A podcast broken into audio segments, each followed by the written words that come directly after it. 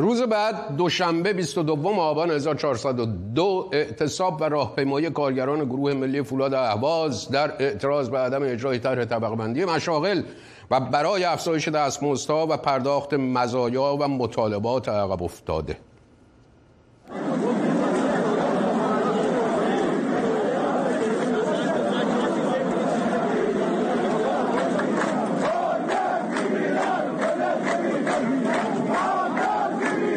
گروه ملی فولاد اهواز دوشنبه 22 آبان 1402 این اعتراض ها به ویژه در حوزه کارگری نشون میده که کارگرها از نحوه سرکوب حکومت و از چگونگی وعده های حکومتی در تمام این سالها اینقدر تجربه گرفتن که یک قدم بزرگ به جلو بردارن. من توضیح نمیدم. ببینین خودتون در فولاد نه لیدریم نه نمی‌دونم از جایست همه شما لیدر زن بچه هاتونید لیدر خانواده هاتونید همه شما همه شما لیدرید. هیچ کس به تنهایی کسی رو جانه همه شما به خاص خودتون اومدید. به خاص من نیومدید. من برای خودم اومدم دارم دفاع می‌کنم. تو هم باید بیا برای خودت دفاع کنی. چه سرپرست چه رئیس چه مدیر.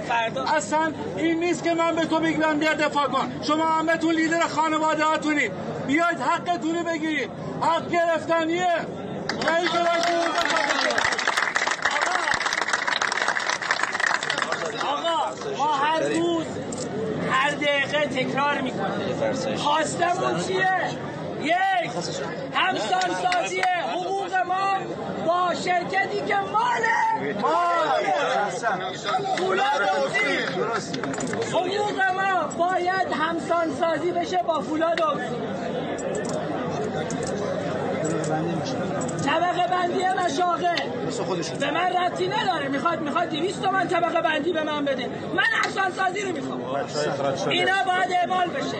بعد باید تو فیش اعمال بشه. مگه با بچه طرفی مساعده بدی؟